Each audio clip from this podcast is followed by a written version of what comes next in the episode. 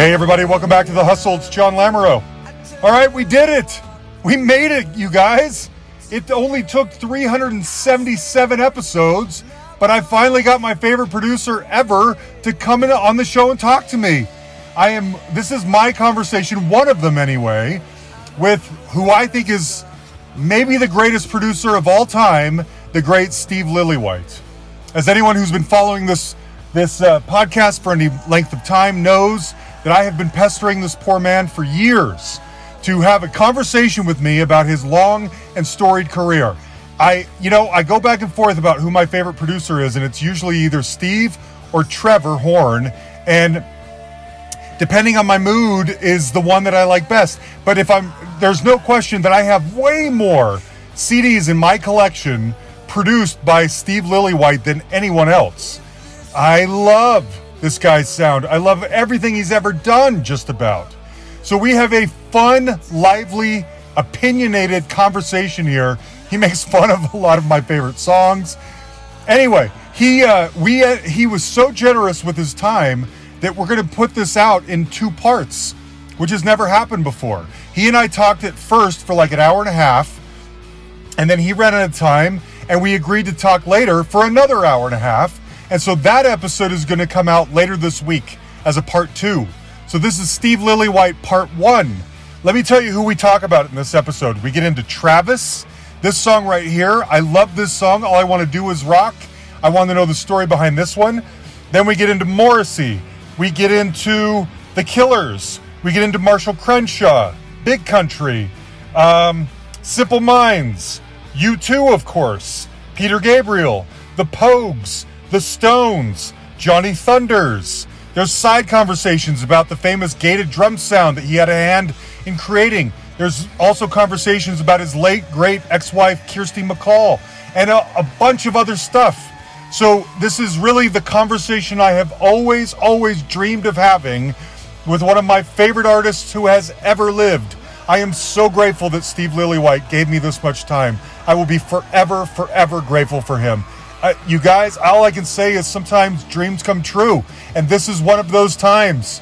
He called me from his home. Oh, by the way, uh, well, he called me from his home in Bali. He lives in Bali. I will say, we just kind of get into it. Uh, this was not the time, in my mind anyway, to get into how'd you become a producer and when did you get turned on to music. I didn't care about any of that. I just wanted to go right into the story. So that's what we do. Okay, now, one of, so here's the deal. Okay. You one of the emails that we shared years ago was you saying, "I'm so sick of telling the same stories." So I want to kick it off with one that I'm hoping you don't tell as often. I want to talk about Travis and the Good Travis. Feeling album. Yes. So here's the deal. I saw Travis open for Ben Folds Five in a small bar in Salt Lake City, and no one knew who they were. We no idea, but they won me over. I loved it, and um, I play "All I Want to Do Is Rock." From that was one of the songs that my kids and I have been singing in the car for years. oh my god, that is Yes. so. That, that that's a left field one. No. Yes, it's a big one, and that song in particular because we all have like a contest to see if we can hold the notes the whole time. Oh, and do it without their. So I'm spe- specifically I want to ask about that song because it is an oddity and yet it rocks. And I'm curious, what? Tell me about the creation of that tune. well, that tune, you know, it was a first album. Mhm. I wanted, I wanted to. I, I can't remember whether it was me, but but we thought it was a good idea to, for them because I'd just done a couple of albums like Dave Matthewsy type albums up at Bearsville in uh, upstate New York. So we decided to record the backing tracks of Travis. Um, Mm. in in this sort of guerrilla exercise of going there for five days you know so because the band were well rehearsed they've played gigs and it seemed like we didn't need that long and they wanted to have a sort of mystical Mm. you know they they came from from from from Scotland and and they were very innocent Mm. and they wanted a sort of um spiritual rock and roll Mm. thing, you know, and Bearsville, you know, had from the from much, you know, from the band and and, and the whole idea of being there, they wanted to to to to get some of that feeling Okay. onto them. So, you know, that all the songs were pretty much written and, and lyrics done. And so it was it was pretty easy. Uh, but it was it was the Travis album where and it, and it's funny, most people in the world don't really know that album. And they think No. of Travis, they think of Travis as being this sort of nice, you know, with a little bit of banjo, some Mhm. very soft singing, hmm and and I've just recently when I I when I had a a, a, a Zoom video with them, which was for their website, which was for the 25th anniversary or something like that. They they told me that um, because that was the that was when uh, Fran would sing out really loud and heavy, and he's got this amazing rasp in his voice. But then, of course, when they for the second album they turned it right down. And I, and I was fi- trying to find out the reason why they turned it down. And apparently one of the reasons and I don't know if this is completely true but but I absolutely remember this time of being in the studio with them on one of those 4 days and offering them cocaine now Okay. they, they all took it and instead of and it had the sort of opposite effect on them it made them really like want to not it, it made their senses so sort of um, no one can see my Inflamed. hand but Inflamed. Yeah, Yeah. inflamed senses that Yeah. that they just didn't want to play anything loud so they, they they played everything really quiet and they and they suddenly went oh we like that. This is how we're going to carry on. So so inadvertently my bad You changed Bad- the trajectory of Travis by offering them drugs. well not only offering them by them taking them and that they they hate they hated it you know. So so it was it was very funny but but but also fran would would say as well that he he felt like he wanted to keep his voice. Mm, mhm. uh, because he he felt if he sung like that on every record it would a it would fuck up his throat Mhm. and and b you know he wanted to try something else you know Mhm. but um but no it, Okay. it was so so so we did the four days in bearsville which was which was a whirlwind actually i have to say but we got all the backing tracks down Mhm. and then we went to london uh to carry on with the sort of overdub we did some overdubs as well it was like we did a lot of work in those four days and Mhm. you know, first albums for me should, well, pretty much all albums for my taste should never seem like they were difficult to make. Mhm. You know, I mean, I, I, I as much as I love Mutt Lange and Def Leppard and all those sort of Mhm. in the head in the head productions, for me, my favorite, the, the records that truly move me are not in the head records; they're in the heart records. And and you know, first albums should sound like they were just. They, they shouldn't sound like they took a long time Mhm. but no record should sound like they take a long time. I mean, I'll I'll, I'll go back to like my, you know, all those albums with U2. We Mhm. spent fucking years on some of them, but they sound at the end of the day they sound like they were just thrown together and and released because that's how they wanted them to be. They didn't want the the sort of Def Leppard type, you know, that that Uh-huh. sort of polished rock Right. you know for them, for them that was their rock came on stage what they did was on the records they they were much more towards the you know the the sort of arty you know which is why they got Brian Eno in after me and and and not Bob Clearmountain right. you know Right. and and, and not Mutt Lange Mhm. True. and they and see have you noticed I've changed the we started off with Travis and I've already given you a U2 story Well, that's interesting. I have a lot of questions about U2. I'm trying to do these in sections, so I'm uh, I'm going to save my U2 questions till we get to the U2 section. All I want to do is rock. It, I mean, there's, there's nothing much, you know. Okay, that song that's fine. is a great song. I, I, I think the guitar solo in the middle, and I said this to to to Andy. I don't know it. When I, I I re-listened to the album and went back to that song, I loved it. I absolutely loved it. And the guitar solo, I, I slightly lost my my, Hmm. my, my my my train of, of of concentration. But you know, maybe I'm look, I'm a 67 year old fucking guy who, you know, how do I know what? You know, when you're young, you think you know everything and you Uh. don't. But at least you think you know everything. When you're older, you know you don't. know That's everything. exactly right. That's exactly right. Okay, let me ask you another one. I want to talk about Morrissey for a second. Morrissey, Stephen yes. Patrick. Yes. So uh, I have two. I want to talk. Okay. First of all, Vauxhall and I, I, I will admit, I don't love that album as much as some people do. I know it's very highly regarded to me. It's slightly a little sleepy in parts, but I Oh. one of my I know I'm I'm the weird one on that one. Right. But one of my favorite Morrissey songs ever is Spring Heeled Jim.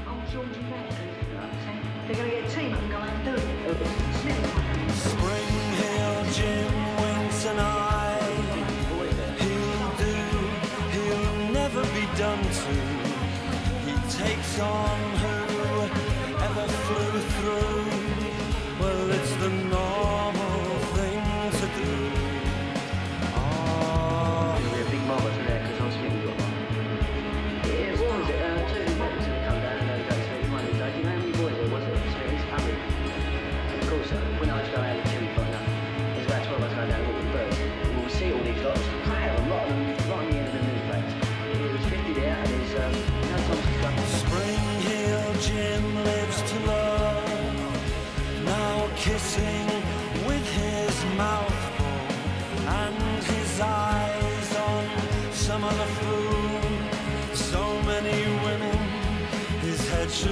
spinning. Ah, but no. One fella was in the copper's arms, wasn't he? And I want to ask you, I know. Yes. So I want to ask you, I've always wondered this. Songs that include dialogue from movies like that one does, who makes those decisions? Who decides what movie? Who decides what clip? Do the words from the movie Well- matter or play a part in the song at all? Or is it atmosphere going on in the background? That song ends with that deep, with that thick British accent saying, and they catch him and they say he's mental. And I've He's always wondered, is that supposed to, does that mean something about Spring Heeled Yes. Jim? I don't know. You tell me, Steve. Okay. During the recording, Morrissey does not spend very much time in the studio. He allowed me for the three album, you know, he would let me sort of create the musical um, landscape with the with the musicians. He wasn't. He's not a musician, so for him, a man of very few words. You know, but there was one thing that he absolutely loved doing, which was the placing and the choosing of the movie clips. This was all Morrissey. Wow. It's the, it's the thing that he obsessed over much more than anything else. It was his it was his time, other than being the singer, but it was his time to be the creative person because he knew nothing about music. So he couldn't say to the guitar player, play this note or that, you know, meant, meant, Uh-huh. meant nothing to him. But Uh-huh. what he loved doing and, and, and would take, he would become the alpha male in the studio when it came to those video clips and those, those movie clips. And he would get them all nicely collected and you go, okay, this one I want here. Very, very, very, very, you know, confident on what Yes. he wanted with that, exactly where they should be, at what time. So yeah, it's not no way is it a lucky accident Uh-huh. that he's mental that that Uh-huh. comes at the end. No, that sometimes on my records there have been things like that. You know, I'll leave a phone ringing that just happened to be there. Uh, you know, I, I I let them, I let the universe decide those things. Yes. But no, Morrissey never let the universe decide those things. Those were all his wonderful, wonderful placements. So in his mind, it makes sense that whatever movie that is needs to be played at Yeah. that on that song and those particular parts. I- It just blows my mind the creative process behind that kind of stuff. Who Yeah, thinks yeah. of stuff like that? Well, Um, he does because it's not a musical thing. Good It's point, good point. It's a conceptual thing. Yes, that makes So, sense. uh, Okay. That was why the Smith, the Smiths were so amazing. Is that, that they were, you know, that it was two people. One who was such a creative master musician, and one who never thought about music at all. Mhm. So, you know, you, you listen to some Smith songs, which is just the guitar, you just you think that's like the most prog, prog, prog of rock. Then when Morrissey sings, it's like, you know, it's, uh, it's so so diverse. The two, the two elements. That's what made it what made it work for me. it's true. More than you know, more than the albums I did. I, I, I'm more of a Smiths fan than I was a solo Morrissey fan. Yeah, me too. I, as I say, Vauxhall and I, I do love. I, I love Most people now. do. My, yeah, yeah, yeah. Yeah. Low, So let me ask you then about Southpaw Grammar, which might be my favorite Morrissey solo album. I oh know. I'm backwards. That's so weird. I can't even remember what's on that. Is that the teachers are afraid of the pupils? Yes. And So that's I- the album that is bookended by these two 10 minute long songs, which are so out of character for Morrissey.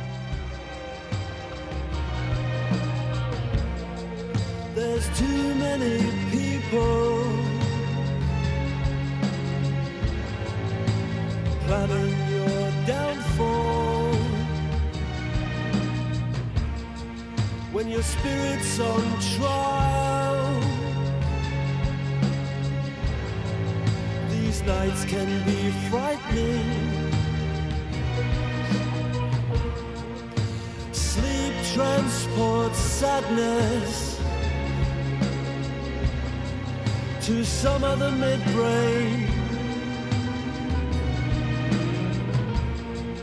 And somebody here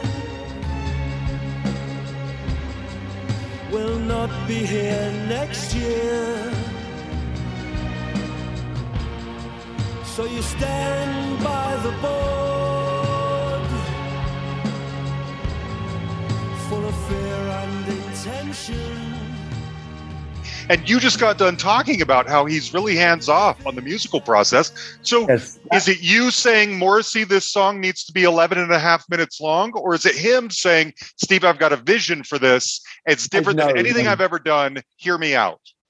that was me. I, I for some reason he might might have said, "Oh, I want it to be long," you know. But Uh-huh. but but really, I I I sort of was driving that, and um, some of the things were great. Some of the things were a little bit, you know. I mean, the drum. There's a long drum solo, which also has cars skidding in the Mhm. car park at the same time. The organization, I think, is the it's the, The beginning of that song. Or the operation. Yes. the operation or Yes. something like that.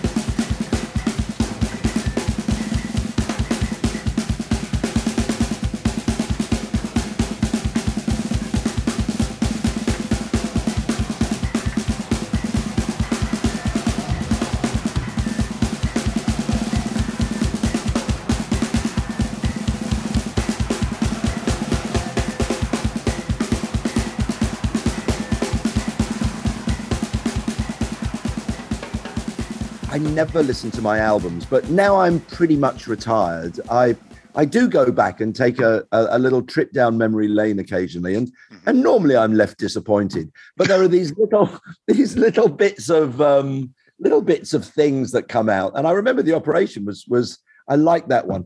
The t- teachers are afraid of the p- pupils. I could probably mix that better. It's very it's very grey Hmm, you know i, mean disagree. i at the time i at the time knew where ev- all the sounds and Mhm. you know uh, that was the one where i was getting Alain Whyte to sing into his guitar pickups Ooh, Really? so he would go oh Yeah. like that and it was this this really distorted sort of um sounds Oh. and and then you get a song like reader meet author right which was just a- yeah. tiny little two and a half minute thing. Yes, yes.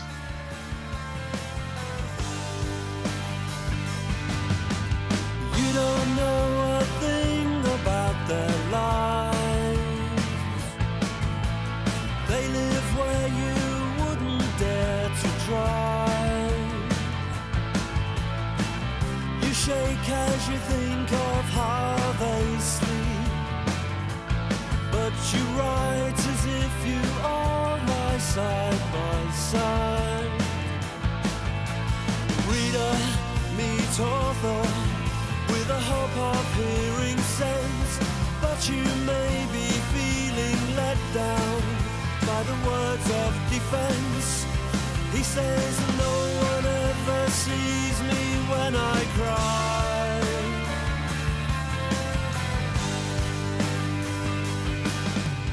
You don't know a thing. If Dagenham Dave is on there, that's like three Yeah. minutes. Yeah, Crazy. It's so funny. So I remember reading a Q magazine that came out with Morrissey on the cover at the time of the release of that album. And the only line that's ever stuck with me was the interviewing asking interviewer asking him about why the songs were so long and were you really involved? And the quote I remember is him saying, "Well, it's not as if we all just went off and skied somewhere." And I remember that specifically because I thought I can't picture Morrissey skiing, but it also sounds like in a way he almost did. He was kind of like, "You be in charge of this. I'm going to Yeah, go yeah, think about it movies." was- that was always the, the the job. I mean, he. Uh, I remember on what was it? One song. He came in and listened to it and didn't like it, Hmm. and he just said, "Steve, the Who, Shepherd's Bush, 1964." You know, and and that and walked out. So Uh-huh. I that was my um. I get it. I- I know what you're Yeah, saying. yeah, yeah, yeah. Okay. Yeah, yeah, I know what you're saying. You don't need to say anymore. You know, Mhm. I think. Oh, I need to listen to Southpaw Grammar again, but uh, I love that album. I don't know why, Oh, but I, thank you. I, I mean, uh, and you look like just a jock, Jon. You don't look like a, I'm not. I'm a well. I mean, I play basketball. I'm I'm huge. I'm six foot eight, so I played basketball. oh my lot, god, yeah. No, I'm just well, a white like kid. Rock. You Uh, oh well, thank you, thank you very much. No, no, no. That's a compliment. But, Well, but, yeah. but, but the Rock probably would be slightly confused by Southpaw Grammar. Put it that way. he probably would. I grew up He in Salt Lake City, Utah, who love Morrissey and the and the Smiths, so that might have something to Oh. do with it. Yeah. Were you were were you of the um the persuasion of of those um The Mormons, yeah, women? So do you wear the do you wear the underpants? I do. Oh, Still God there, bless yeah. you. I'm wearing them? less. I know I'm less devout now than I was growing up, but I uh, there's still a lot of things about the culture that I like, and there's a lot of things about the beliefs that I don't, and so I Yeah. just pick and choose. Yeah, So Bra- Brandon Flowers, you know, who's Yes. well known, well, well known in your work, because I'm sort of, I'm, I'm, I think probably everyone is by definition agnostic, but Mhm. you know, some people have faith, and I think faith is the purposeful suspension of critical thinking. But, um, but look, I, I, I tend to be more on the atheistic side, and, and he was, he was talking to me about your, your Mhm. and he said, Steve, Steve, it's so, it's so beautiful. It's so beautiful. Mhm. You will meet all your family in heaven. Mhm. And I went, Oh, that's I said, Well, but but at what age are we all going to be? He says, I know. You'll all you will all be at your perfect age. And I go, Let me guess, 30. okay. So I'll be 30. My mother will be 30. Uh-huh. My grandmother will be 30. My kids will be 30. Yeah. That doesn't sound like heaven to me. That sounds like hell. No, I anyway, that's. I just. Oh, he- that's the it, poor I've Brandon. never, I've never met a bad Mormon, and I tell you what, if the Republican Party were all Mitt Romney, it would be a fucking much better. But I am One hundred percent with you. One hundred percent. You know, he's you. a great man. There's He no is. question. And he's he one of really the is. few that's trying to, you know, carry the torch for traditional. I am not a Republican at all, especially not these last six Right. years. Um, yeah, yeah, yeah. yeah. Causes me a lot of grief, but I respect him, and because I believe he's Oh, one of the originals who it's not about all this other stuff that it is. No, he's a good guy. He's a good guy. He is. really is. It's funny you Oh. um boy poor brandon yeah i loved him and i love the killers and they're i mean they're you know our our golden sons in so many ways Right. because we're so proud of brandon but that's the problem with it, with faith and doctrine is when you break it down or you think about it too much, it stops. It kind of crumbles and falls apart. But I just Yeah. loved him. But that's It's- like, look, I'm I'm 25 years sober after after my my my drug story about. Uh-huh. Travis, you know. And and absolutely the the organization I belong to, you have to have a power greater than yourself. So I have no problem in in believing that there is a higher power. Mhm. I just I just don't think he sailed to America. I'm Yeah. sorry, Jon. I'm with you. I, you don't have to it, you, believe me. I've thought through all of this stuff. I get it. It's okay. I know. Sorry, I don't want to. Don't don't think about it. Let, let's move on. It's fine. So, uh, I, again, I was going to ask you about the Killers later, but since they're uh, Battle Born,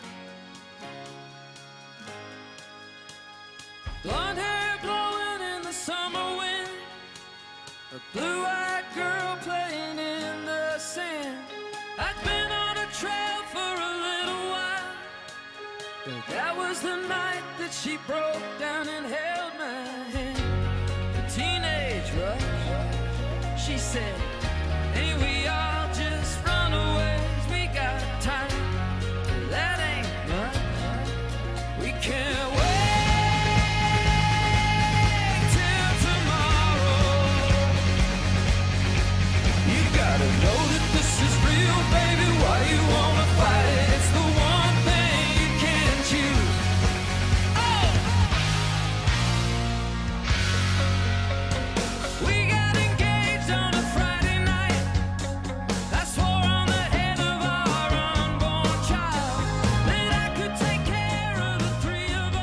here's the thing, Steve.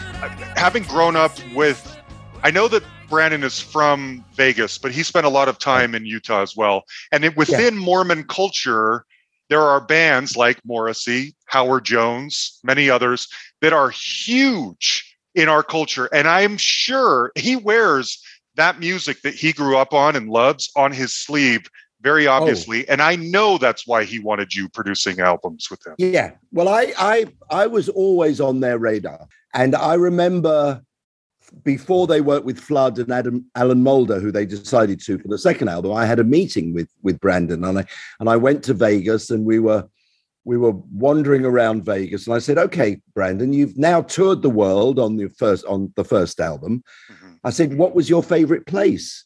And he goes, "You know what, Steve? I found everywhere very weird."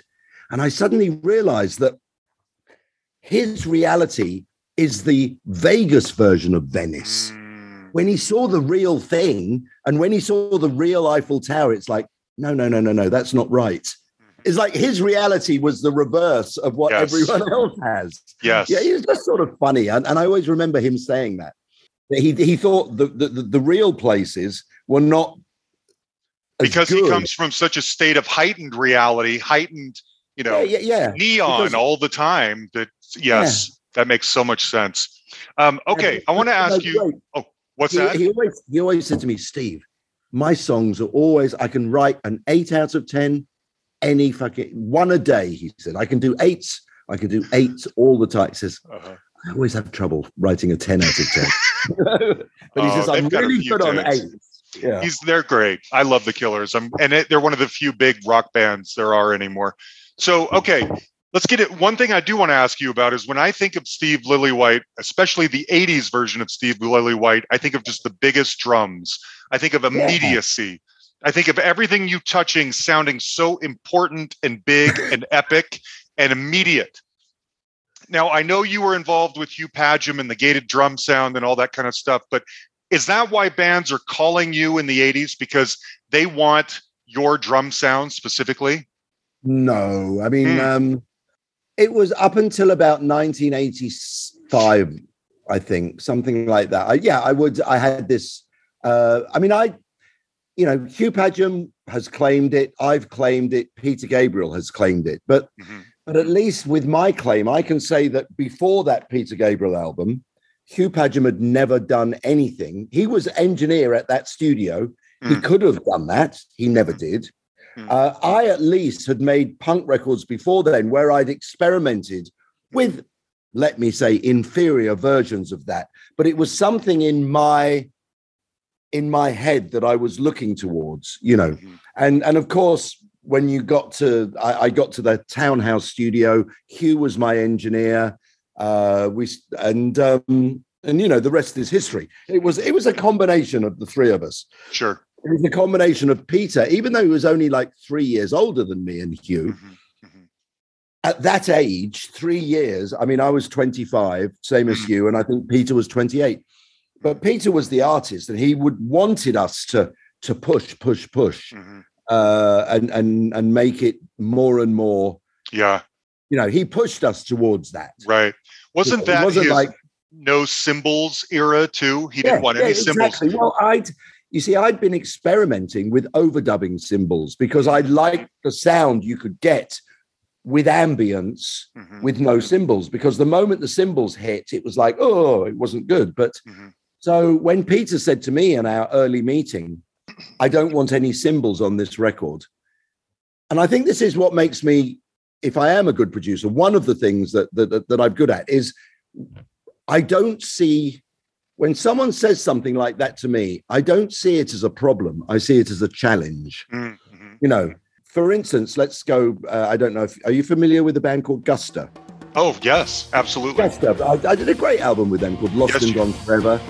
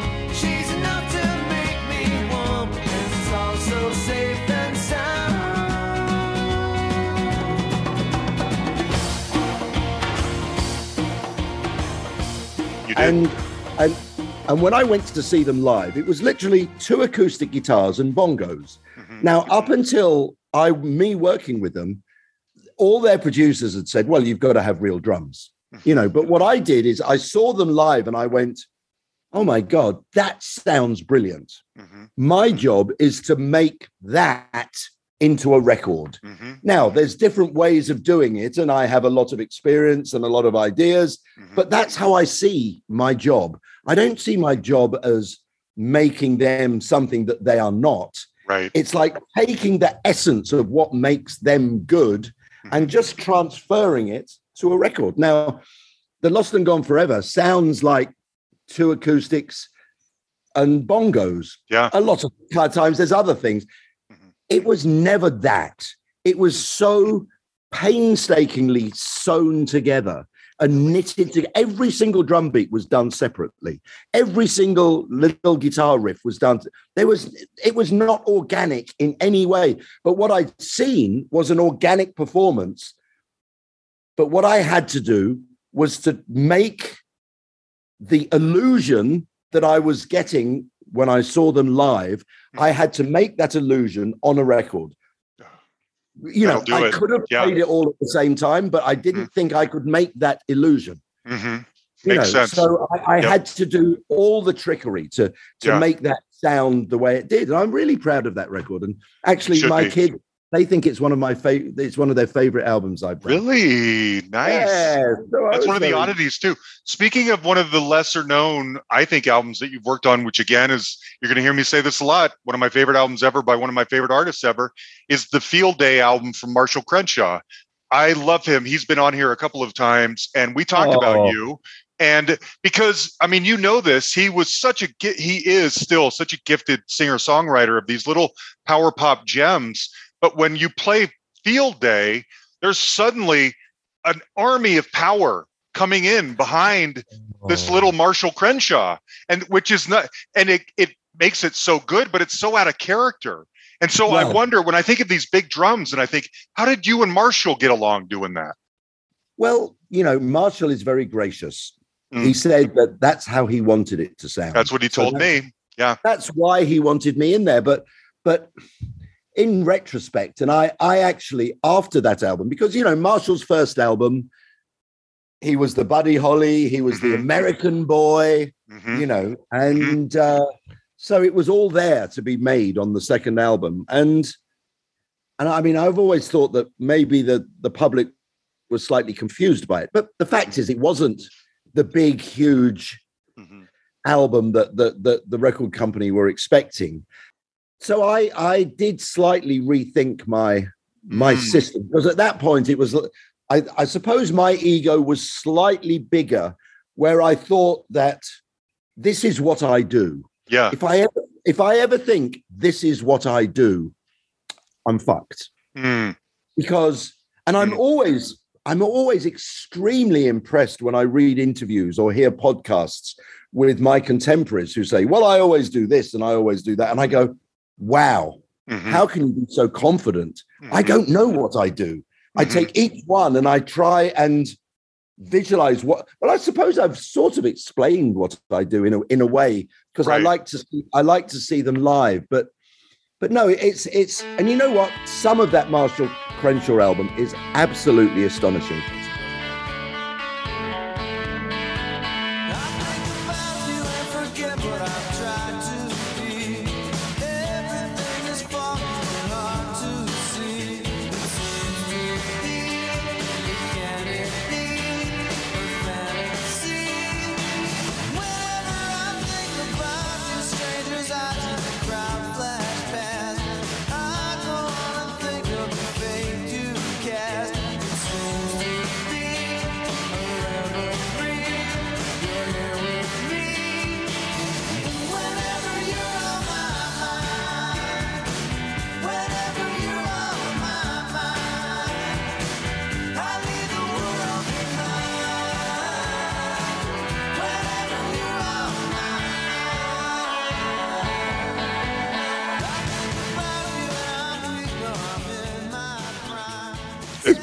love it. There's I love it. about it Yes. some of it, you know, it's like, oh, I'm thinking, why didn't I turn the vocals up? The vocals are too buried. I mean, he's a singer songwriter. I mean, and the vocals are quieter than the fucking snare drum. That's hitting like that. Right. It's Oh funny you say that, Steve, because that I hadn't thought of that before. That's why I love that album, is because it's a marriage of two people's talents that I deeply am invested in. Oh. But you're right i hadn't thought of that before that um, it is you of all the albums you've made i could see you going into that one specifically and saying this is what i do i make Yeah. these sounds and i'm going to Yeah. apply them to marshall whether he's the right person to accept those sounds or not this is what i do yeah. And, you know, he, he, he, and he pushed, you know, he was fine with it. But in retrospect, it's, it, was I serving the music to its best? You know, my ego, I try to be an egoless person in my job. Mhm, mhm, you know I, I try and serve the music and not my ideas mhm. you know so it's i don't know i mean i i, I love marshall I'm, I'm i'm friends with Mhm. robert his brother on facebook and with Mhm, you know who's he's a he's a lovely man as well and um no he's great and i i, I and occasionally we reach out to each other there's an email and stuff like that but um no Okay. it's great yeah yeah it was i'm, I'm going to go back and you see i, I always had this thing about never, never listening to my albums because you know it was, but now now i'm retired and now i Mhm. don't have now i don't really uh-huh have I'm here to tell you they hold up, and uh, some of and that's do. and I love them. Um, Yeah. Okay, speaking of big drums, we should talk about Big Country because that's kind of what they're known for. First of all, I mean, I think you probably, I, I know you said you don't want to talk about the same things. Forgive me if I'm asking things that I, you've already talked about. There are things I don't know. The EBow sound of guitars as bagpipes. They come into the studio working with you, saying this is a thing that we came up with that we like, or did you help them create that, or what? no no that was part of their sound Okay. but sound any sound is only in reference to where it is in the big picture of the sound Mhm. you know and and it was and actually big country was one of my I mean, I, I remember that album really fondly for for many reasons, but one of them was that that they they had signed their record deal and they went in the studio with Chris Thomas, hmm who you know, Dark Side of the Moon, you know, Sex Pistols, Pretenders, some absolutely mind blowing records, and and what I would always say, I don't think of myself as a real producer. I think of Chris Thomas as a real producer. You know, hmm, Interesting. so so they went in the studio with Chris Thomas and and I and it didn't turn out very well.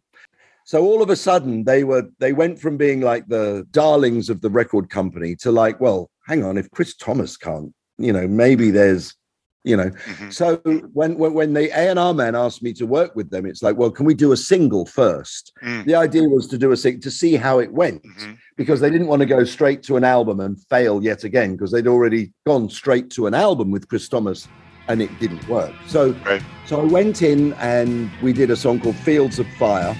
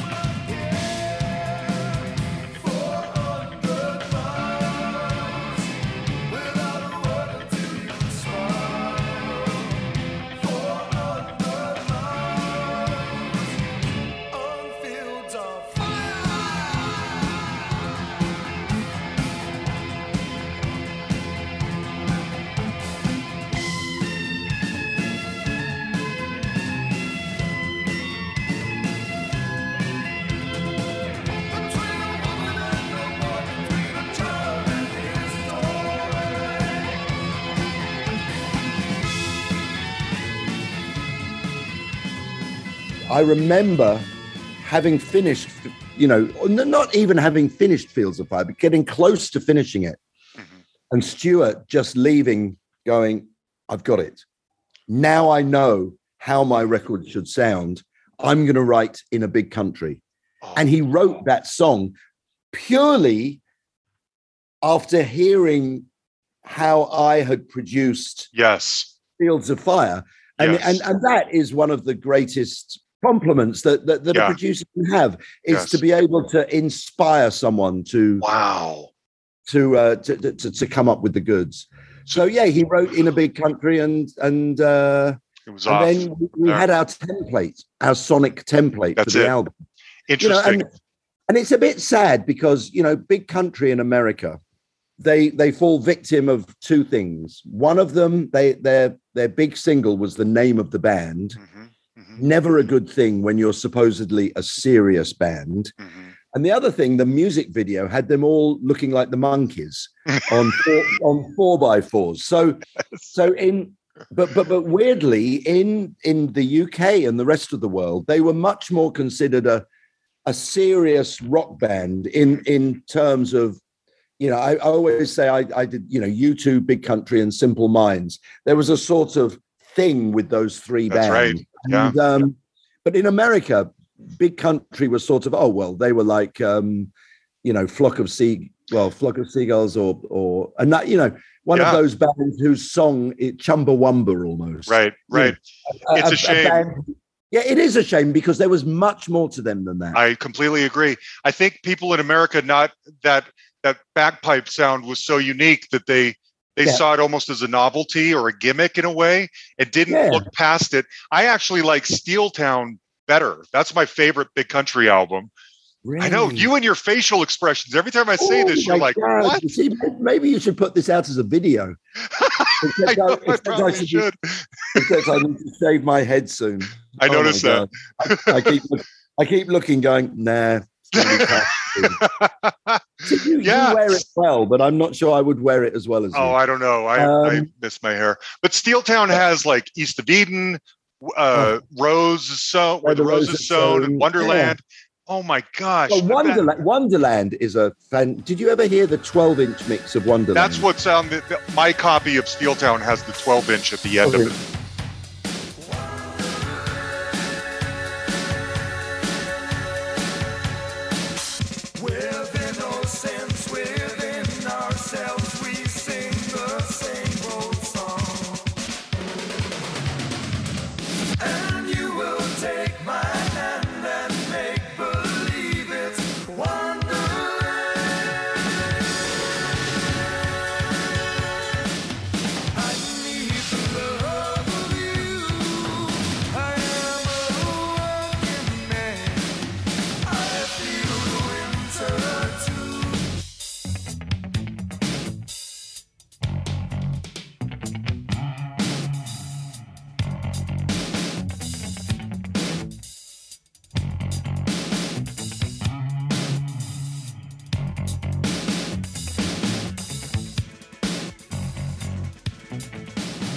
It's absolute. It's Mhm. as one of my because back in those days, I used to do these these sort of crazy. You know, the, the record company would say we need a an extended version, a 12 inch mix Mhm. for the single for for mark. You know, so they could sell a 12 inch record. Now, most people made their 12 inch mixes like dance mixes, Mhm. but you know, I've got two left feet and and and I'm as white as they come. You know, Lillywhite is my name. I don't know how That's to right. make a dance record, but so I but but I used to enjoy staying up all night chopping the tape up and making these musical collages. So I did some very strange mixes on a lot of things and and they and Wonderland, I love the Wonderland. Mhm. And you know, I mean, you can do stuff like that now very easily on the Pro Tools because it's Sure. but I, everything was done uh, editing the I believe the- it. Yeah, cutting the yeah. tape and the white the grease pencil and all that kind of yeah, stuff. yeah, yeah. right? That's that was our, you know, that's what we used to do, and Yeah. uh, yeah. So So, I, yeah, so Steeltown was, yeah, I, it, it wasn't so successful. So I, I tend to believe the public, Yeah, I know. having having never listened to to them. You know, now I'm going to start going back through my career and listening to my records, but but up until now, I haven't really listened to anything. So really? Well, that one, I, I think Steeltown's my favorite. And I am curious, what was their mood like during the Seer? Because by I then, it, I thought you worked on the Seer. No, the I did- third album. I, only, I did two albums, two albums. Okay. Uh, okay. Okay. I, I think even I mean I, I you know I know that Stuart died as an alcoholic, and I spoke to him a month before he Mm. took his life, and he he he said, "Steve, I'm an alcoholic. I've realized this now. I realize I need to go to a meeting. I need to do you know Mhm. there's there's I, I get it. I'm an alcoholic." You know, so I went, Oh, Stuart, that's fantastic. I'm so proud of you, and blah, blah, blah. A month later, he was dead Oh, because you know he he took that first drink Yeah. and that's the problem it's the first one that gets you there Yeah. you know his suicide is one of the things that inspired me to start this podcast actually because when social media started becoming a thing and i thought if the artists i love could be helped even a little bit if they if they don't feel loved and i have the ability to tell them i love them then i want to do that and so originally when I started this, it was to talk to more almost like obscure people, and thankfully we've evolved from there. In fact, Mark, the drummer, has been on here before, but um, Ah. that was an inspiration. Was I can't, I don't want people like Stuart dying or committing suicide without knowing that they matter to me, and if I get the chance to tell them, then this is going to be my chance, and maybe it'll Mhm. matter, maybe it won't. You know, Yeah. I don't know. it's funny his his suicide was not that far away from my first wife's dying and uh, kirsty and so I, I i always felt like well stuart had a choice kirsty didn't have a choice Mm-hmm. you know so i i have a, a certain resentment to stuart Um, it's like could see you that. know, after he died, you know, the management was saying, "Steve, we're doing this, we're doing that, with you know, to, to for his legacy." And I said, "Ian, you know what? I don't really want to be involved. I don't feel my heart isn't Mhm. Reaching out to. You know, he chose to do that, Yeah. and you know, I, I've got my my mother of my first two children Mhm. didn't choose to take her own Yeah. life. You know, she was No. loving life, but it's just it's unfair, It. Jon. It is. Life is unfair. It totally is. Um, I remember so well when Kier- when Kirsty died too. That was Yeah. Oh wow it was Yeah. horrible. Okay, so I got to ask you. We have some Patreon supporters, and uh, I tell them who I'm talking to, and if they want to submit some questions, they can. A few people did for this. I'm going to try and weave them in. Um, one of them in particular is Matthew Quinlan wants to know specifically about the songs "The Storm" and "Porrohman" off of Crossing.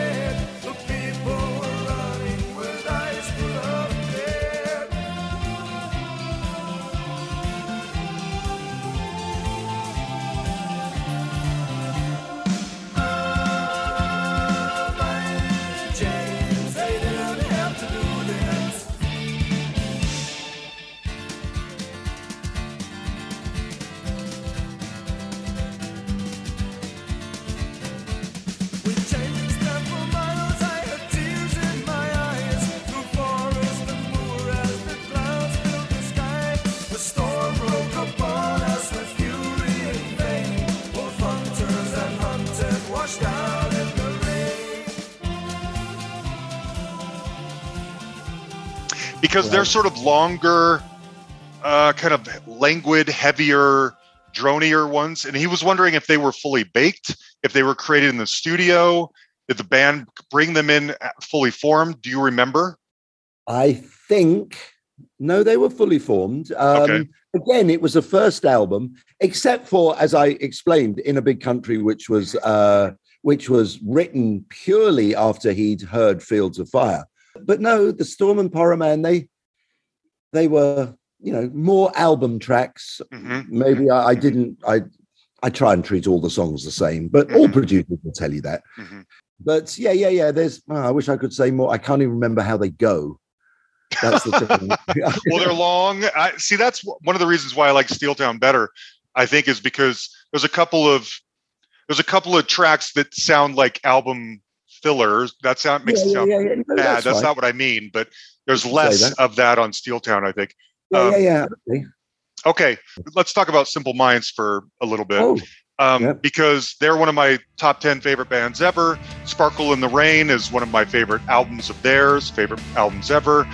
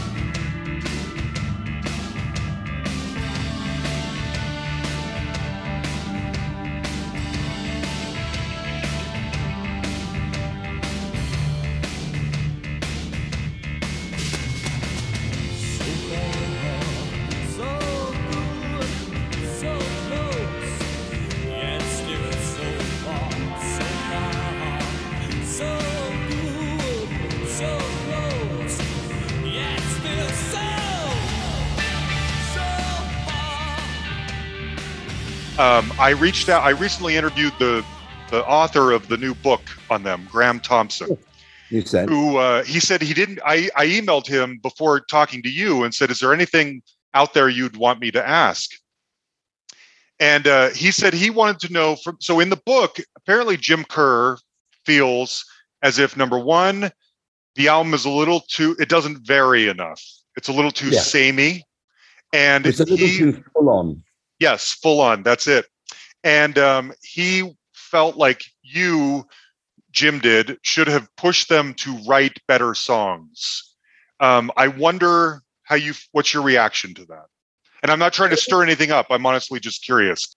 I think when I listened back to it, that it was there was never a moment where it wasn't turned up to 11. Mhm. You know, it was every song was like hit you hard, hit you hard, bang, this huge fucking Mel Gaynor drums. And, Mhm. you know, it's like, hang on, guys. You know, the, the, the, the only time there was any sort of calmness was, was I, I remember in the, in the, the the long version of Waterfront, I put a sort of a chill section in, and it was Mm. like, oh my god, that's great, you know. And and so yes, it was. That's what I I don't know. I think some look, uh, uh, write better songs. I mean, Jim wrote. I mean, East at Easter was done on the last night.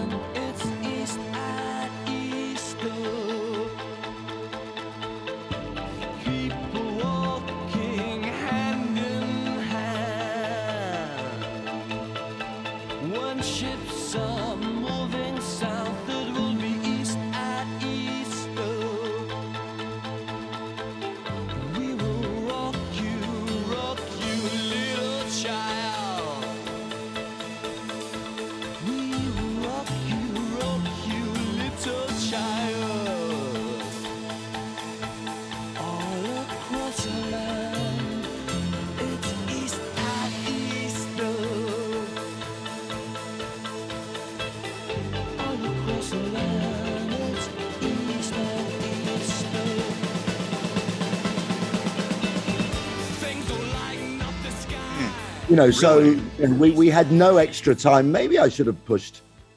Yeah, but perhaps I could have.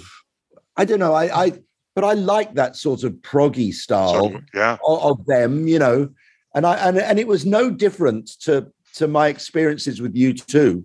Mm. You know, everything was written in the studio and Mhm. and done Mhm. sort of on the fly and and uh and Okay. you know using the studio as a creative tool really Yeah. It's Um, interesting. That album is that and probably War are the two kind of, to me anyway, quintessential Steve Lillywhite at his peak uh, examples to me. Those are the Yeah, two yeah, I yeah. think of. okay When you were talking earlier about applying what you do to an album, if I think about the the best examples of that, those are probably the Uh, two albums I pull out. yeah yeah yeah yeah no that's that's maybe maybe um although war didn't really have the crazy crash drumming on and uh Mm. and war had some it had more variation hmm hmm you know Yeah. I, and, I, and I and I agree with i don't agree with him about the about the songwriting i thought the songwriting was pretty good but i do agree that that i could have put more light and shade in Mm. the um in the the the, the Yeah. makeup of Instead of it sounding so big. But Yeah, that's what on. makes that album special, man. That's what's so great about it.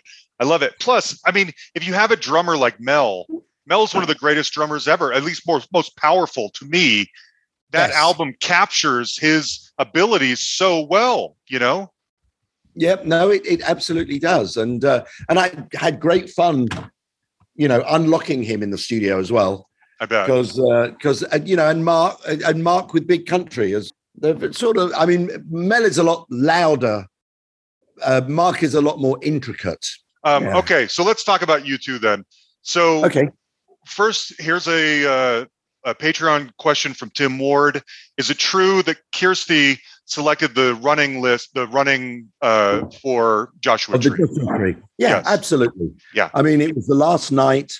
There was. Let me put this into perspective. There has never really been a U2 album for the f- first 14 of them, at least, that that they ever h- listened back to the running order.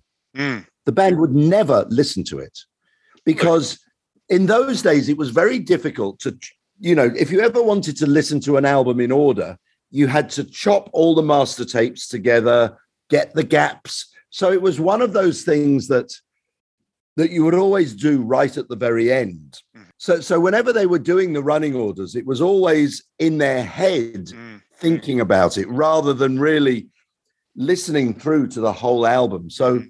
Mhm. So it was literally the last night, and and things had to be sent away. Mhm. So it was like I remember this clear as day. You know, Kirsty was a, you know, in tabloid speak, you've got a bubbly blonde, uh, a sultry brunette, and a fiery redhead. Well, Kirsty was the definition of a fiery redhead. She was very like matter of fact. Mhm. So they they would play her like not the whole song, but like like bits of songs, and it was like, yeah, that one, that's great. That one first Mhm. where the streets I've known. Oh, that one. Oh, I like that one. Put that one second. Yeah, that's a hit. I Mhm. mean, that's how she thought. Pop mental pop. Kirsty had a pop sensibility that was fantastic. And then it was like, oh, not that one. Put that one on side two. So within about 15 minutes, she pretty much sequenced the whole album. And um. So that well, it is great in the way that it's possibly one of the greatest ever side ones True. of any album ever Mhm. made. hmm Side two, I would argue, it sort of starts drifting, and by the end, it you sort of like, well, where is it going? It, it sort of peters out. So interestingly enough, I was interested how it was going to translate on the Joshua Tree 25th anniversary tour because I, I was really aware of the album being front loaded, you know, and I was going, it's going to not be so, you know, Mhm. you know, U2 doing like some of those darker cuts hmm from from running to stand still. Well, Mhm. that, then it goes, that goes into bullet, right? I, I can't remember, but but side two with all those. Yeah. But actually, when I saw them do it live, those songs, side two songs, suddenly became as good as this. I mean, I'm not it- it was- surprised at all. Yeah. yeah, it was really, really great. And I said to them, I said, look, I was worried that it wouldn't stand up, but Mhm. you played those songs. Mhm. Desert um, uh, in God's country. God's That's my favorite song on that album. Yeah. Yeah. but the version, but it's not a very good version on the Oh, album. I just what? Come on. It's weak. It's weak. W- Did you see the 25th anniversary tour? No, I didn't because I live in Denver and I was sure it was going to pass through here and it never did. But what you're saying makes sense because the people who went to that show are the diest of diehard fans and they've heard the hits a million times on every other tour. They were probably so happy to hear Trip Through Your Wires and stuff like that Yeah, because yeah, they didn't yeah, get the get a lot of that.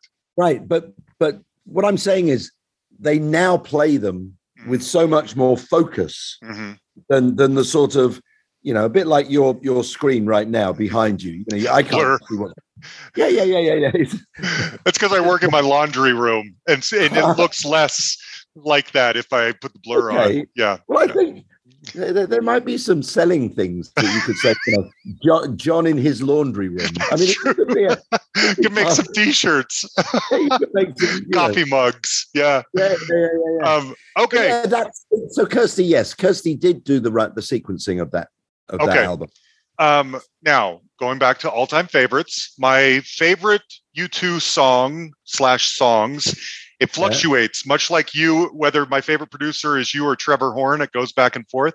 My favorite U2 songs are either "A Sort of Homecoming" or "No uh, Surrender" off of War. Oh, surrender. Yes. Really? Better than Drowning Man. Oh, I love Surrender Come on, because it. Drowning Man is fucking brilliant. That's my favorite. I like Surrender. Surrender. So, do you have any memories of the of making Surrender and Yes, specifically I the background singing? I don't know who's singing. Who, there's a woman singing, and then a, like a children's choir at the end. end.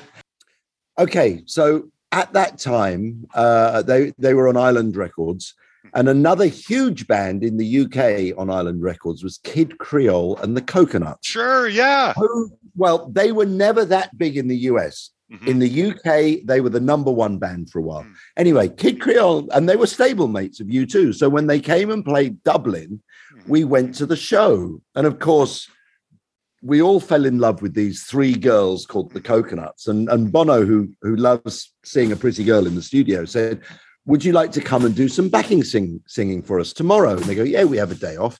So they came to the studio, and we were all like, you know, these New York, sassy New York girls. We'd never really, you know, they were just gorgeous, Mhm. and uh, and and we put them on. So I don't think there's any kids on Surrender. Oh, I wasn't just- sure. Okay. It's just the, these sorts of giggly girls who uh, were, were, were, were real sort of you know downtown New York Yeah.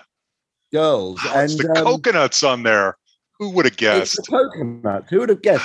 But my one huge memory of Surrender is Edge is using a slide. Mhm. Now, when you use a slide, of course, there's no frets. So Mm-hmm. an Edge's pitch is ridiculously sensitive, you know, Mhm. Mhm. uh, to the point where no one really has perfect pitch, but he's very close.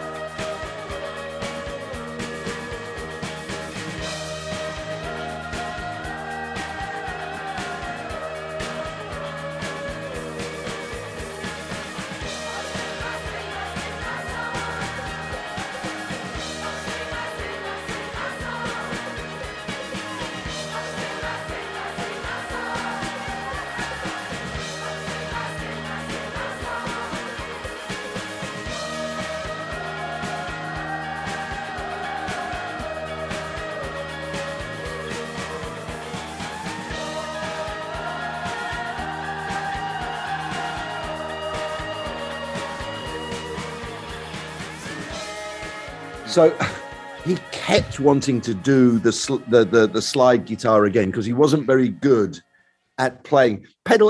Was it like a like a pedal steel or something? Kind of. It sounds a little. Well, it, there's a lot of. Yeah, it's kind of this sliding yeah, psychedelic thing almost going on Right. underneath your Well, Martian that- drums and all that yeah. stuff. That that took bloody oh, I did hours, days. I can't remember, but I remember being thinking they're going, "Oh my god, come on, Edge, you can get Yeah. this. Please Yeah. get it. Please get it right." And my thought was sometimes I would think that sounds good. That sounds good. He goes, "No, let me do it again."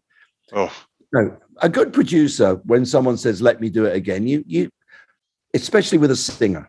Mm. Okay, you you, you may you may have your favorite take, which you keep. But mhm, if a singer goes, "I can do that again," you must always let them. mm, You know, because at the end of the day, they're the ones listening to. You know, they have far more on the line because they're Mhm. they're showing their dirty underwear, which is their Mm. vocal you know mhm. you can be the drummer or the bass player and it's not so personal so Yeah. whenever a singer says steve i can let me sing it again i always Wow. let them now whether i use it or not and, and whether we you know maybe they can't improve the vocal Mhm. i always keep something in for safety you know but always let someone have a go Okay. Fascinating. Okay. that's one of the golden rules One other thing, one last one question about U2. If I remember correctly, one of the reasons why October isn't quite up to snuff is because did Bono leave his lyric book in a taxi or something like that? Am I does this sound familiar? Oh. Yes, I know this story. I always thought this story had a little bit of, I wasn't quite sure whether it was a true story. On the boy tour, he left a bag with lyrics and stuff somewhere. Right. And for 30 years, this was the story. And then, of course, so October, he had no lyrics. Mhm, mhm.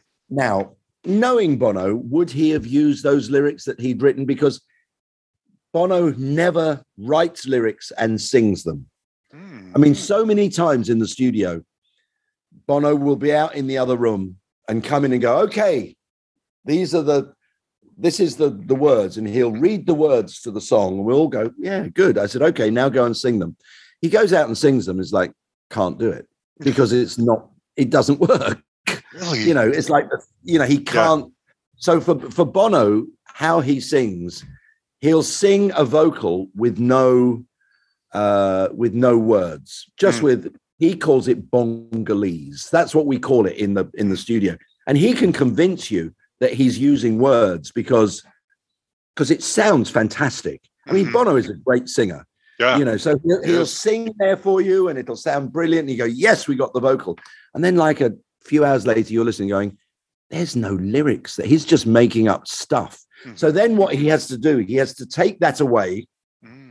And the process is then he has to write lyrics and perform a vocal and understand the meaning and enjoy the meaning for himself Sure. that sure. is that is better than that scat vocal really? and that's and the rest of the band have to approve it yeah. so so many different so it's very easy for him to sing in bongalese Uh huh. and it sounds brilliant but then the process of having turning that into lyrics lyrics that mean something now david byrne does the same thing Huh. but david byrne doesn't care whether it makes sense or not Right. thus stop making sense he Sure. doesn't have to he doesn't have to have a meaning to the song you know whereas bono has to be able to explain to you what the song's about Hmm. and if he can't because he can't explain to you what the song's about when he's not got any lyrics hmm he can sing really well Yeah. you understand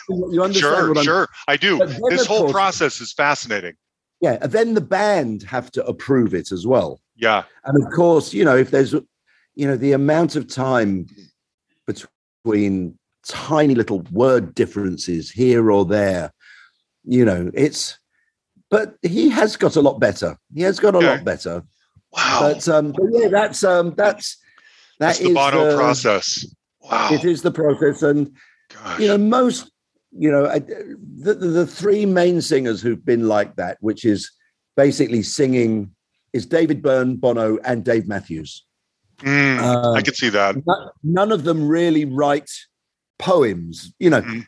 Elvis Costello, you would think that he writes, you know, Very Shane literary. MacGowan, Yes. Shane, Shane MacGowan from the Pogues Yeah. never jam, never jams a lyric. He's got his lyrics, Yeah. you know, com- completely. And and Yeah. uh, but but no, those three especially just make it up as they go along. Okay. Yeah. Um, uh, I want to move on to Shane, but before I do, I forgot to ask you my Peter question. Games Without Okay. Frontiers. Are you the person doing the whistling? I am one of the whistlers. Oh,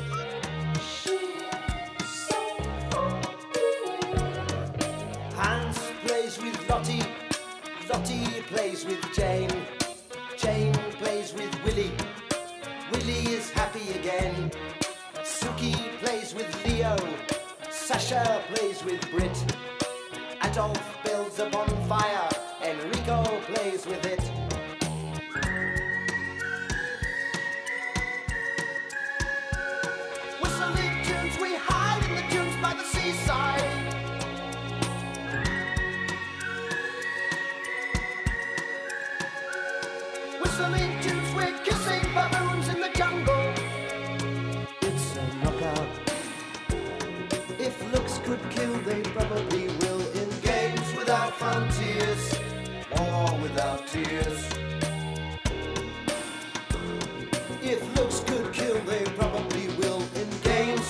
frontiers, war without tears. Games without frontiers, war without tears.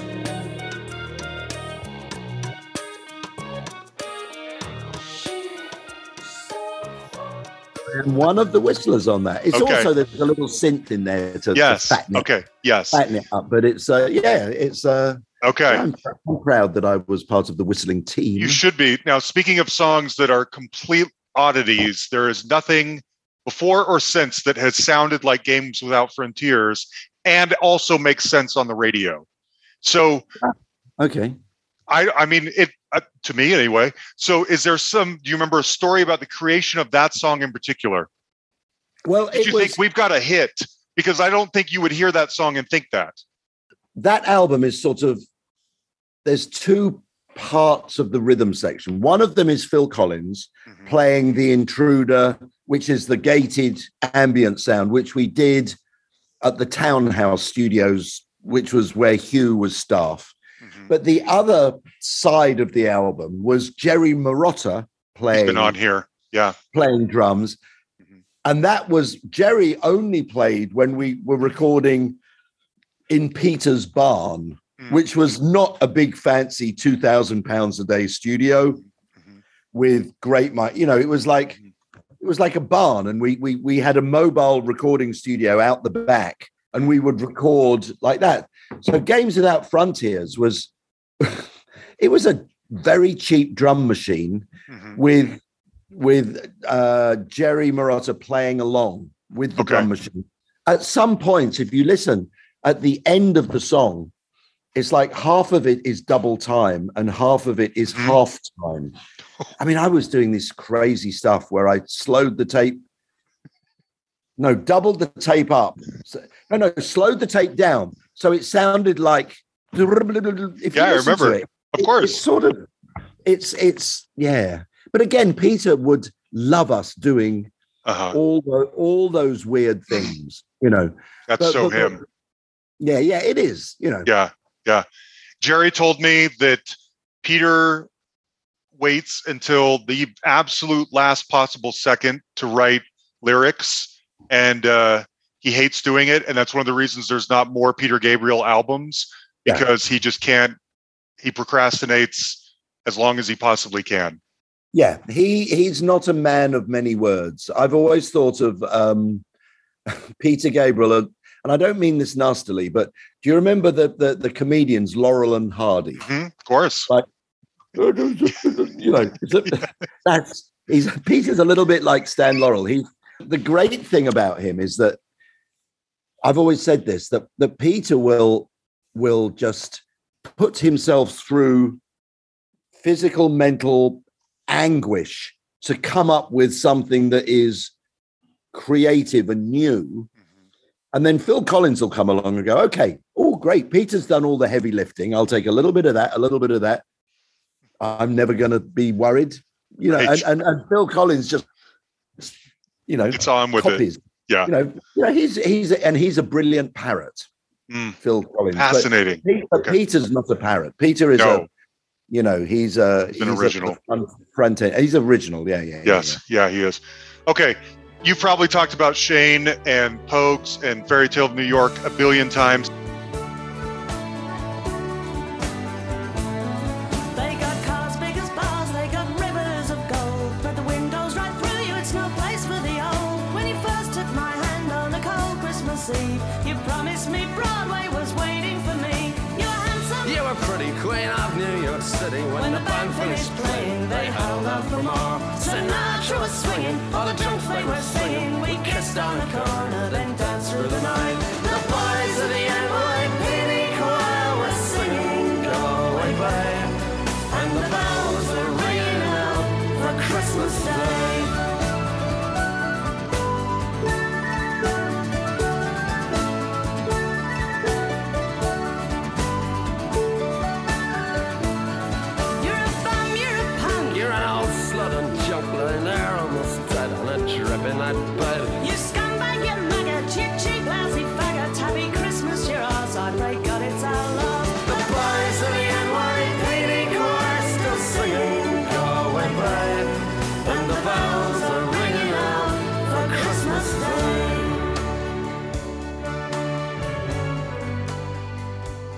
I just have one question.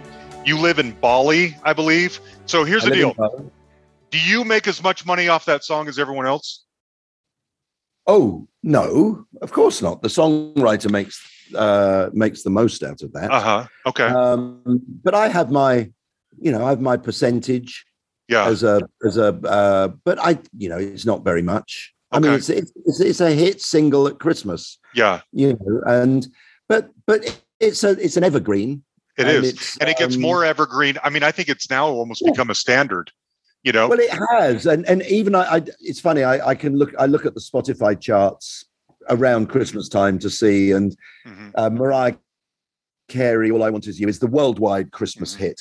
Mhm. You know, in the UK, Fairy Tale is always equal to that. Mhm. But I've noticed even on the American charts now, at Christmas, Fairy Tale gets up there now. Mhm. It's like almost top 50 On mm. Christmas week.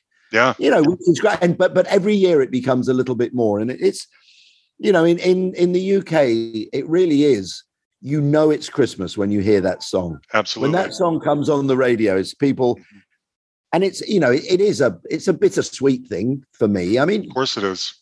you know, because Kirsty was killed on the 18th of December. So it's Christmas time. It's just sad, really. But Yeah. hey, if you're going to go, at least she's got, you know, she's she has, you know, we all Yeah. want to live. We we want to live forever. Right. So this is an element of of yes. of whatever the word. There's a word. That's of, true. you know, Eternity. Oh, yeah. Etern- immor- yeah. She immortality. Immortality. Whatever. Yeah. mortality. She. yeah, this yeah. is like the most immortal cameo in pop music history. Yeah. Just about. pretty yeah. much. You know, it's it's it's great. And what I love about that song, obviously, is the fact that it's you know it's not it's the anti-Christmas song, but it's Mhm. and it has my favorite lyric of all time, I think, which is "I could have been someone." Well, so could Could anyone. anyone.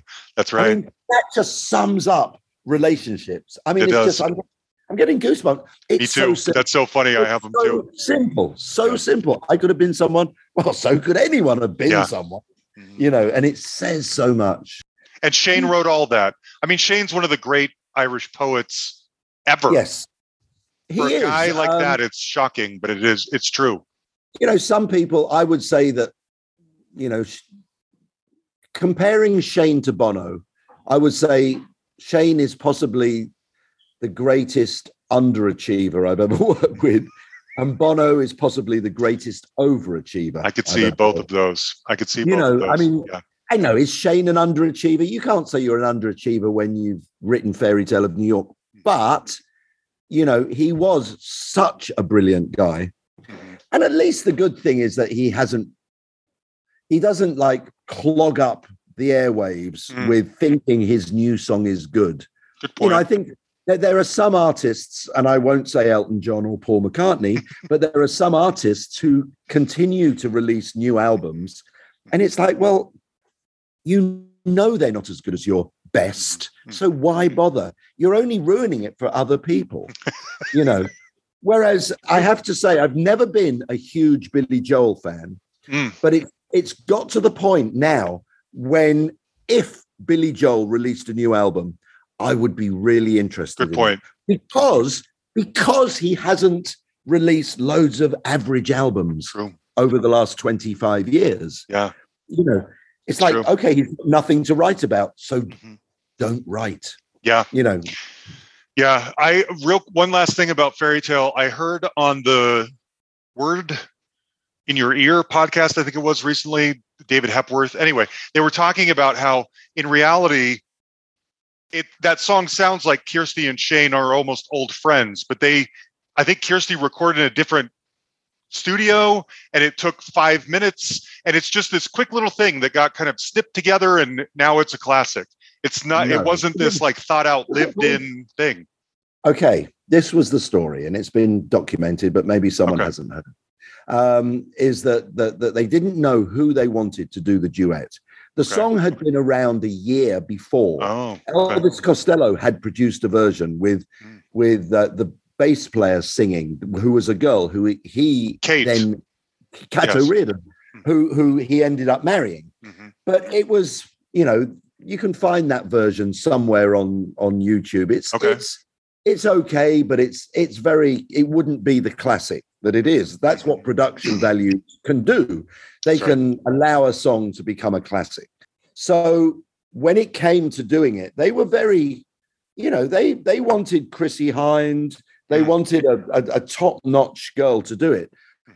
No one had got round to asking Chrissie Hynde, but but it came. This was in July, and I and and the Pogues manager at the time was also Kirsty's manager. Mm. And I was married to Kirsty. So it just seemed like very similar. No, he wasn't Kirsty's manager then. He had been Kirsty's manager. okay So someone said, "Oh well," or I said, "Let let Kirsty have a go." Mhm. You know, if you will do it for nothing. If you don't like it, she doesn't have to be on the record. Mhm. And um, they said, "Yeah, great." I mean, I had a studio at home, so it didn't cost them studio time. good point Okay. So I took the tape home. Basically, Shane had wrote the lyrics, and he and he'd done a vocal, his vocal. Mhm. Mhm. So I basically, it- I had two, two two track. One track was Shane Shane's vocal singing everything, Mhm. um, and then I copied it to another track and erased the bits Hmm. So Kirsty would listen to what she had to do, and then I would mute that vocal, listen to the second vocal where I'd already erased the parts hmm. that that she had to do. So then she did the vocal. It took us a whole day to do Kirsty's vocals. Hmm. It seems like it's a very simple vocal, but actually, with all the little twiddles, no one else has sung it anywhere as good as Good Kirsty. point. Good I mean, point. You know, there are uh, many people have covered that song, yes, especially um, Bon Jovi. Jon Yeah, Bon Jovi I heard has that. done. I mean, and I mean, for a start, he was so arrogant that he thought he could sing both his and her parts, which makes it a pointless. It's like it's a duet. You know, you don't sing the girls. I mean, Jon, I love you, I know. but but but you know, it also No. doesn't work that horrible New Jersey accent. No, But it really anyway. I digress. Um, Yeah. In fact, it got so badly considered that they they they, they disabled the comment section on Oh. YouTube. oh, that's I not know. good. It was- Ooh, not poor good. guy. if ever you if ever you see disabled comments on YouTube, you know there's a reason why it's disabled. That's great. I lived. My family moved to England. We lived in Cambridge. We moved there in the summer of 1991, and Oh, wow. uh, and we were there for the fall and winter. And that's when that song and the Pogues and everything was really blowing up. So, fall if uh, Fall from Grace with God is one of my favorite albums ever as well. The It's whole thing, album. not just that Yeah. song. No, no, it's a great album. I It I is, got absolutely. a great band at a great time, and you know it was it was we had I was in their world for a while. That Yeah. was uh, I could imagine. That's wild. I've seen Shane solo in concert, and I've seen the band back together with him. But that was anyway. It's a wild ride. well, Um, was okay. my favorite version was when Joe Strummer was uh when Philip Chevron, the acoustic guitar player, was was a little bit ill. He couldn't go on the road, so Joe Strummer filled in as just you know as the acoustic guitar. It was brilliant, absolutely. It's and then at the end, they did, they did London Calling, Pogues, Ooh, know. nice. which was So- great with accordion and Yes. uh, it- that fall of 1991 when I was living in Cambridge, the Pogues came to the Corn Exchange and I got tickets and they had kicked out or whatever, fired Shane like the day before or something. Oh and so Joe was the fill-in frontman when I saw the Pogues that night. Oh, so you saw Joe Strummer? I did. for the Pogues? Oh, I did, really? yeah. Yeah, it was wild. Well, there, there was also another version where Joe was just the acoustic guitar player Wild. as well, but he was the he was the lead singer of everything. Oh Oh, man. that's fantastic. Okay, I got to see that. Um, okay, well then let me finish off with the uh, what the uh, Patreon people were asking about. Yeah, Mike yeah, yeah. A, a few people asked about the Stones. Um, Right. I personally I- am. I don't mind that album. Um, I personally think "One Hit to the Body" is one of their greatest songs ever.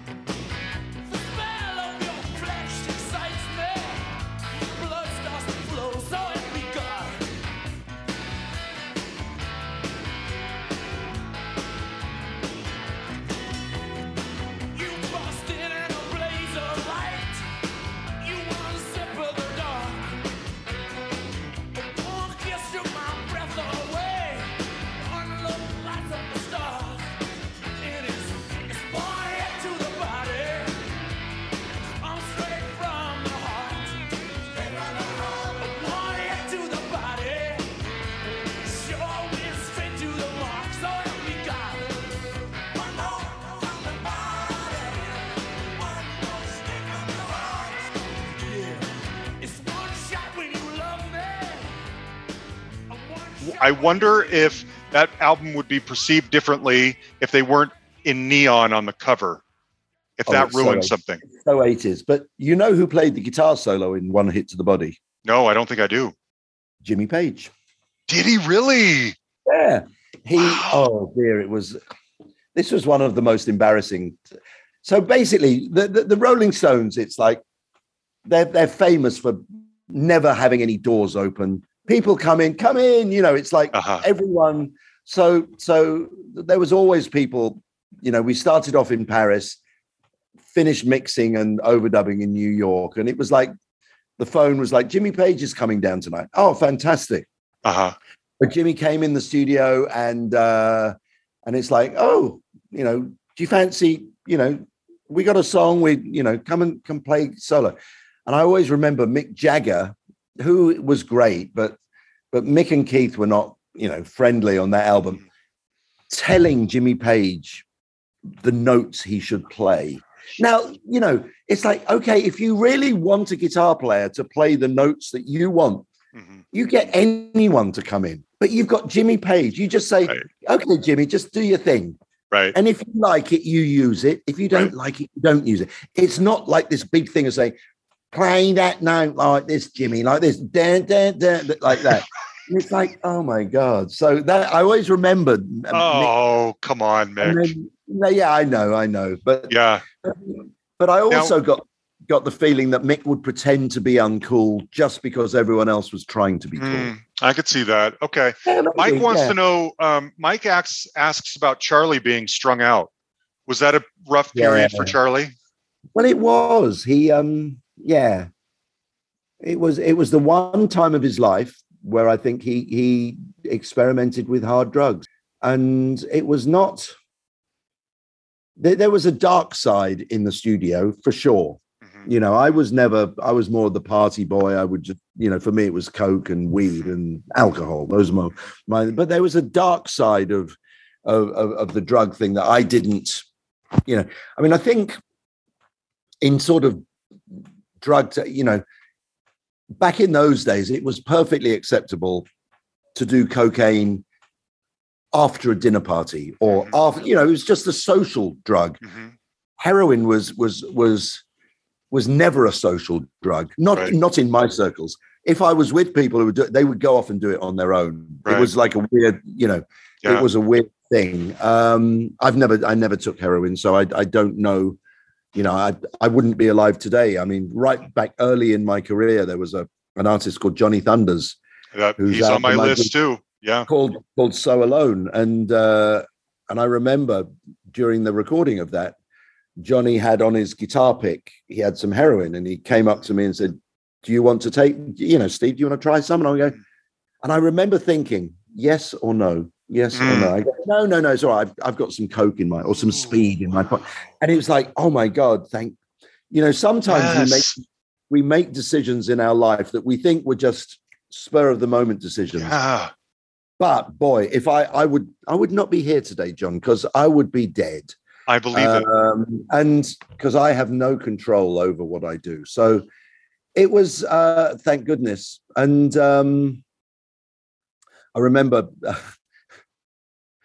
I, my, my daughter who was 20 and you know about two years ago she said you know she came to the con- the realized oh my dad's a record producer Mhm. she didn't want to go and listen to all the stuff you know but Mhm. she said dad what um you know give me some songs Mhm. that, that that i might like that you've done and i went okay so i went through some hits and stuff like that and you know and at the very end i went well oh and there's another song called you can't put you know just the Uh-huh. first al- album i ever did called you can't put your arms around a memory by johnny thunders anyway